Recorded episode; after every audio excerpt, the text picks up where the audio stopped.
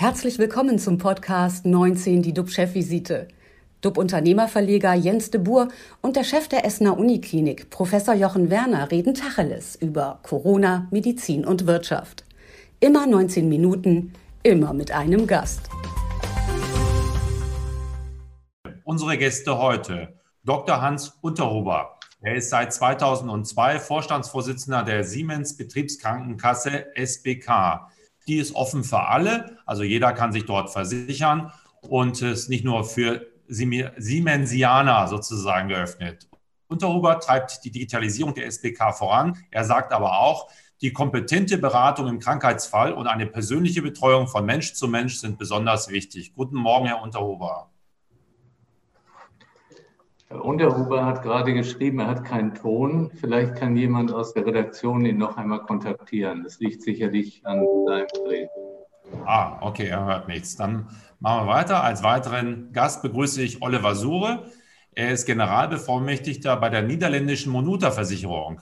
Die ist auf Absicherung im Todesfall spezialisiert. Monuta bietet eine Reihe von Services rund um die Beerdigung an. Oliver Sure sagt, gerade für Menschen mit geringem Einkommen kann eine Bestattung zur Kostenfalle werden. Guten Morgen, Oliver Sure. Schönen guten Morgen, lieber Jens. Hallo. Viele Grüße nach Hamburg. Ja, bevor wir mit äh, Ihnen beiden über die Learnings aus der Krise sprechen, zurück zu Jochen. Lieber Jochen, wo stehen wir denn mit den aktuellen RKI-Zahlen und was beschäftigt dich heute besonders? Ja, wir haben ja heute Tag 136 Deutschland und äh, gemeldet wurden vom Robert-Koch-Institut 13.435 neue Infektionen. Letztendlich sind das 4.900 mehr als vor einer Woche. Ähm, inzwischen sind jetzt fast 74.000 Menschen an oder im Zusammenhang mit Covid-19 verstorben. Die Sieben-Tages-Inzidenz, das bleibt noch nachzutragen, liegt bei 86,2. Ich will gerne etwas zu den Essener Zahlen ergänzen, weil da immer mal Nachfragen kommen. Wir haben im Moment heute 50 Patienten stationär bei uns in Behandlung wegen Covid-19 von denen sind 18 auf den Intensivstationen behandelt. Und äh, wenn man das in einen Kontext stellt, dann muss man sagen, das ist bei uns seit vielen, vielen Wochen der niedrigste Wert. Wir waren ja in der Zwischenzeit schon auf 150 stationäre Patienten und 50 Intensivpatienten. Da kann man sich auch vorstellen, was das für eine extreme Mehrbelastung war. Also es sieht bei uns im Moment relativ entspannt aus. Im Vergleich zu anderen Krankenhäusern ist es immer noch viel. An vielen anderen Krankenhäusern sind eben wenige, aber die sind bei uns eben zentralisiert auch zusammengefasst. Heute habe ich zwei kurze Themen. Zum einen zu einem Pilotprojekt mit einem neuen Impfstoff und zum anderen zu eigentlich meinem Lieblingsthema Testungen. Wie stehen wir im Moment dort? Zunächst zur Impfung. Hier wurde gestern vermeldet, dass in Tirol eine erste Phase einer regionalen Massenimpfung gegen die südafrikanische Mutation mit hoher Beteiligung zu Ende gebracht wurde. Von 64.000 in Frage kommenden Personen hatten 46.000 die Impfung bekommen. Das ist ein spezieller äh, neuer Impfstoff von BioNTech Pfizer. Und ich glaube, das ist ein europäisches äh, Pilotprojekt, letztlich auch, um zu zeigen, wie wir mit Mutationen in der Zukunft gegebenenfalls umgehen können, was dann neue Impfungen betrifft. Ein kurzer Blick über den großen Teich. In den USA fängt man jetzt in einzelnen Bundesstaaten an, die äh, Impfung ab 16 anzubieten. Dann äh, zu AstraZeneca, da will ich heute gar nicht so viel zu sagen, ähm, weil wir morgen auch einiges hören werden von der EMA. Ähm, ich denke nur, dass die Richtung schon ein bisschen äh, angegeben wurde gestern, als die EMA ja sagte, dass der Nutzen der AstraZeneca-Impfung bei weitem über dem Risiko liegen dürfte. Und dann interessiert mich natürlich, wo stehen wir mit den Testungen? Wie sieht es aus mit den Schnelltests? Wie sieht es aus mit den äh, Selbsttests? Man hört da im Moment naturgemäß nichts von. Wie sieht es aus mit der elektronischen Dokumentation, Erfassung von den Schnelltestergebnissen, von den Kontaktverfolgungen. Ich glaube, es ist ganz, ganz wichtig, dass wir den Fokus darauf weiterhin liegen haben. Ansonsten liegt die Gefahr ja sehr, sehr nahe, dass wir in noch wochenlangen Lockdown gehen und keinen Ausweg finden. Das ist alles für den Moment. Ich freue mich gleich auf das Gespräch mit unseren beiden Gästen. Jetzt aber erstmal zu dir, lieber Jens. Was beschäftigt dich? Ja, mich beschäftigt nochmal die Generalabrechnung mit dem Krisenmanagement der Regierung, die wir hier in unserer Sendung gestern vom Mittelspannsverband BVMW gehört haben. Der Bundesgeschäftsführer Markus Jäger wollte dafür nicht einmal die Schulnote 6 vergeben. Er sieht die Politik in diesem Fach auf einer glatten 7. Katastrophal statt ungenügend. Die Erkenntnis, die politische Klasse versagt beim Krisenmanagement. Unternehmer, Manager müssen Krisenmanagement beherrschen, erfolgreich jeden Tag in Corona-Zeiten erst recht. Das gehört zu ihrem Handwerkszeug, steht quasi in jeder Stellenbeschreibung. Gerade wenn es in vergleichsweise kleinen Unternehmen geht, um, um vergleichsweise kleine Unternehmen geht. Die kämpfen nämlich täglich gegen die großen Fische, die sie am liebsten fressen würden. Was kann die Politik von Managern lernen? Gibt es Ratschläge, die wir, wie wir Politik agiler gestalten, flexibler gestalten können? Wie muss die Politik umdenken, neu denken, damit sie es endlich auf die Reihe kriegt?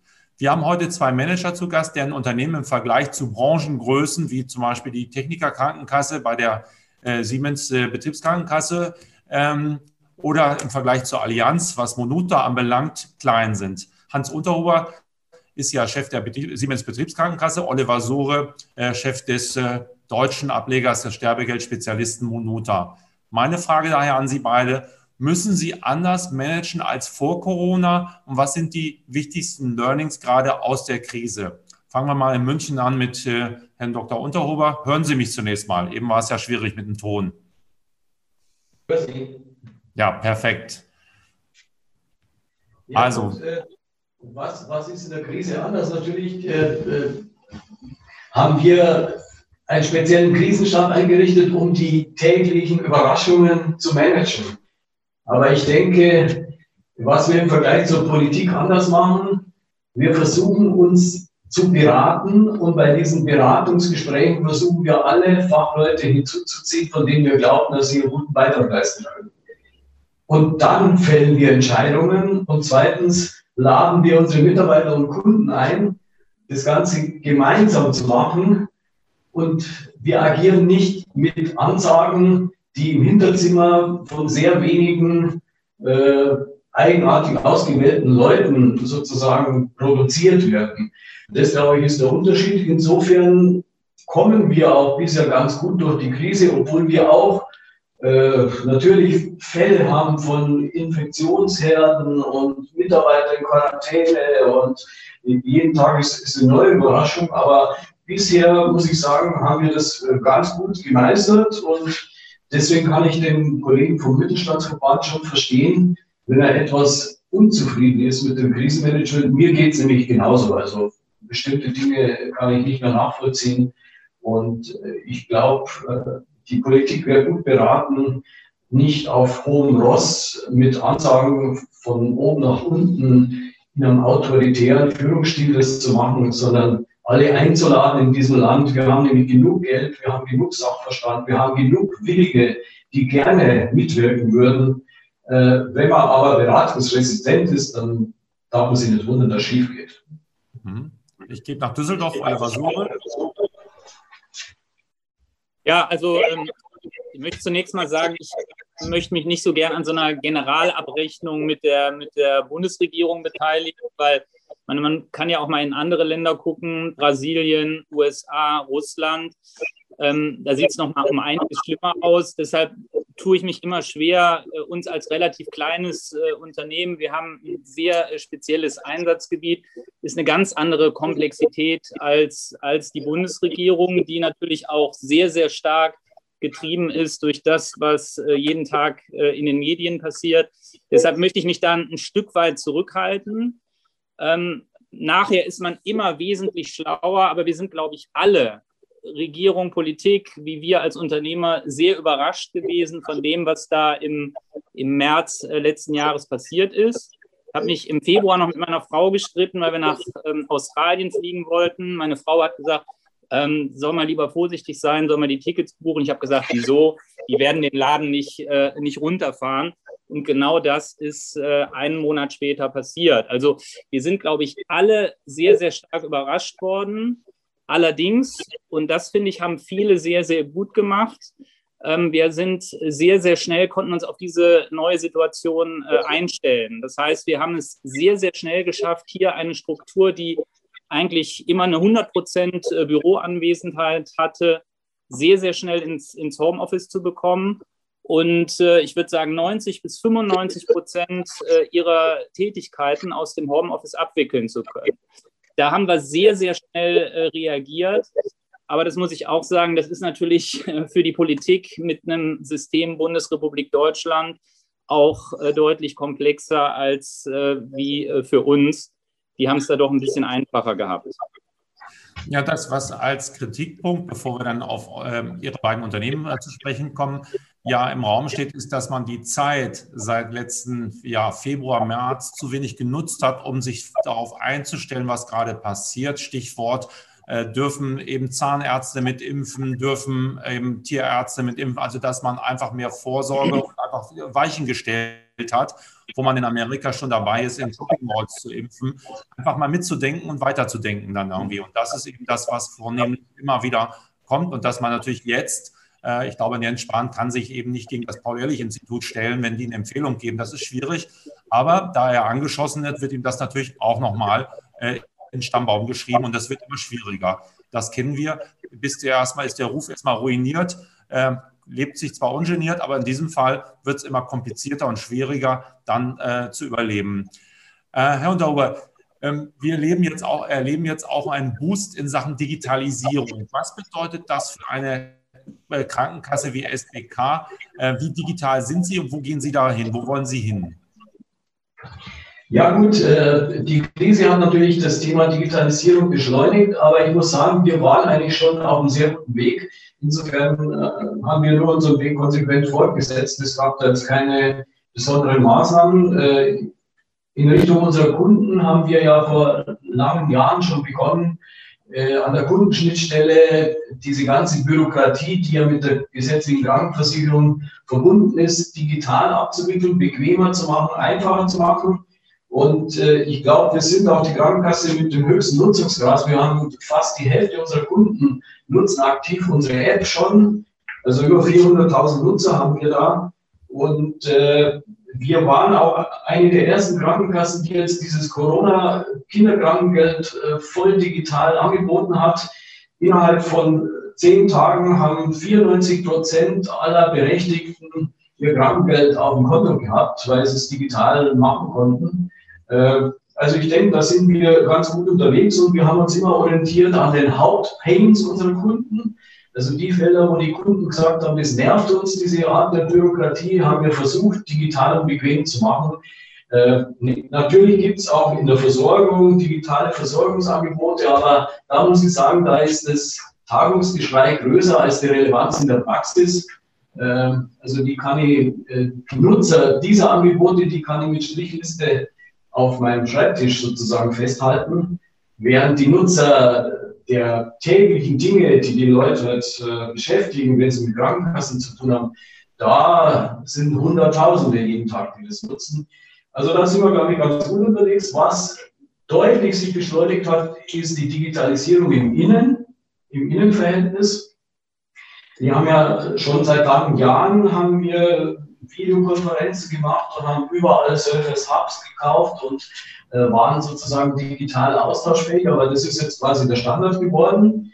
Und äh, was wir auch haben, was ja auch zur Digitalisierung gehört, wir haben ein, ein digitales Wissensmanagementsystem, das auf Wiki-Basis funktioniert, das jeder Mitarbeiter bedient und wo auch jeder dabei ist und wo wahnsinnig viel Traffic läuft jeden Tag. Äh, also Leute stellen eine Frage rein und die kriegen innerhalb von einer Minute von ihrem Kollegen, der sie auskennt, eine Antwort. Äh, das ist auch was, was uns in der Krise jetzt sehr geholfen hat in unserer sehr dezentralen Struktur. Wir haben ja immer noch relativ viele Geschäftsstellen vor Ort, aber es funktioniert eigentlich ganz gut. Der Ort ist inzwischen eigentlich nicht mehr relevant. Äh, jeder Mitarbeiter kann von jedem Ort eigentlich alles machen. Hm. Wenn man dann mal nach vorne schaut, die Krankenkassen bieten ja auch Apps an und kann man sich vorstellen, dass sie Stück für Stück, nehmen wir mal an, Gesundheits-Apps oder Haut-Apps, dass man sehen kann, man macht ein Foto von der Haut und kriegt dann die Informationen, wo man steht, ob das jetzt einfach äh, ungefährlich ist, ob es gefährlich ist. Also, dass die Krankenkassen Stück für Stück auch sagen wir, medizinische Leistungen und Grundversorgung mit übernehmen. Ist das denkbar oder ist das undenkbar? Naja, also ich würde es nicht so formulieren, dass wir Grundversorgung übernehmen wollen. Ich glaube, das wollen wir gar nicht. Aber wir wollen natürlich unseren Kunden Hilfen geben, gute Entscheidungen zu fällen im Hinblick auf irgendwelche Diagnosen oder Therapien, die sie brauchen, oder im Hinblick auf Leistungserbringer, wo, in welchen Klinik, zu welchem Arzt soll es gehen. Ja? Und äh, natürlich wollen wir äh, sozusagen diese Entscheidungen mit möglichst vielen guten Informationen möglich machen. Äh, und da gibt es schon Entwicklungen. Wir sind ja zusammen mit anderen Krankenkassen, wir machen unsere Software und unsere äh, Plattformsysteme gemeinsam mit, mit einem großen Teil von Betriebskrankenkassen, Krankenkassen und Ersatzkassen. Und da gibt es zurzeit eine richtig spannende Roadmap, ein sogenanntes Gesundheitscockpit für unsere Kunden, wo alle denkbaren Dinge integriert werden können. Äh, auch die, die jetzt von der Gematik kommen in den nächsten Jahren, die können da integriert werden und so miteinander verbunden werden, dass für den Kunden ein gutes Look and Feel ist, dass für den das ein integriertes Sicht ist. Es gab ja vorher eigentlich immer eine klare Grenze. Also die Krankenkassen haben die Rolle gespielt gegenüber auch den Kliniken. Siehst du, dass das da jetzt auch eine Art Konkurrenzverhältnis für die Zukunft geben wird? Nein, ich glaube gar nicht, dass das natürlich auf der einen Seite kann man immer sagen, das ist ein Konkurrenzverhältnis. Ich glaube, wir lernen alle viel mehr, dass wir aus Sicht der Patienten denken müssen und äh, einfach sehen, was ist für die Patienten das Beste. Und das, die werden sich auch durchsetzen, die fordern das ein. Und äh, vor dem Hintergrund bin ich da gar nicht skeptisch. Ich bin eher wirklich zuversichtlich, dass die Krankenkassen auch noch eine andere Rolle einnehmen werden, als sie es bisher haben. Also ich bin eigentlich ganz gut äh, zufrieden. Ja. Oliver Sore, verändert die Pandemie die Einstellung der Deutschen zur Beschäftigung mit dem Sterben? Spüren Sie eine höhere Nachfrage, weil mehr Menschen nach Sicherheit suchen dort? Also im Moment muss ich ehrlich sagen, ich, kann ich das nicht sagen. Ich sehe es im Moment sogar so, dass äh, wir eher äh, eine Panik haben und das Thema Tod nach wie vor ähm, ja, ist vielleicht das falsche Wort, aber doch, sehr ähm, versucht wird auszublenden, äh, diese systematischen Situationen. Wir haben das äh, bewusst nicht genutzt, haben auch keine Werbung jetzt mit äh, Corona gemacht oder, oder mehr Werbung mit Corona gemacht, sondern äh, wir wollen ja immer eigentlich, äh, dass sich die Gesellschaft und auch der Betroffenen mehr mit diesem Thema frühzeitig auseinandersetzt im Sinne einer Regelung. Wir stoßen immer darauf, dass Leute nach wie vor völlig von diesem Thema überrascht werden, dann viele Fragen plötzlich zu klären sind, äh, die eigentlich vorher hätten geklärt werden, werden sollen. Und äh, kann ich nur sagen, sehen wir bisher noch nicht, dass sich da gesellschaftlich wirklich was verändert hat. Wir sehen eigentlich relativ viel äh, Panik nach wie vor und einen, einen Versuch, das weiter wegzuschieben. Ja, dann irgendwann ist die Republik durchgeimpft, heißt es dann so schön, und dann, dann sterben nicht mehr so viele.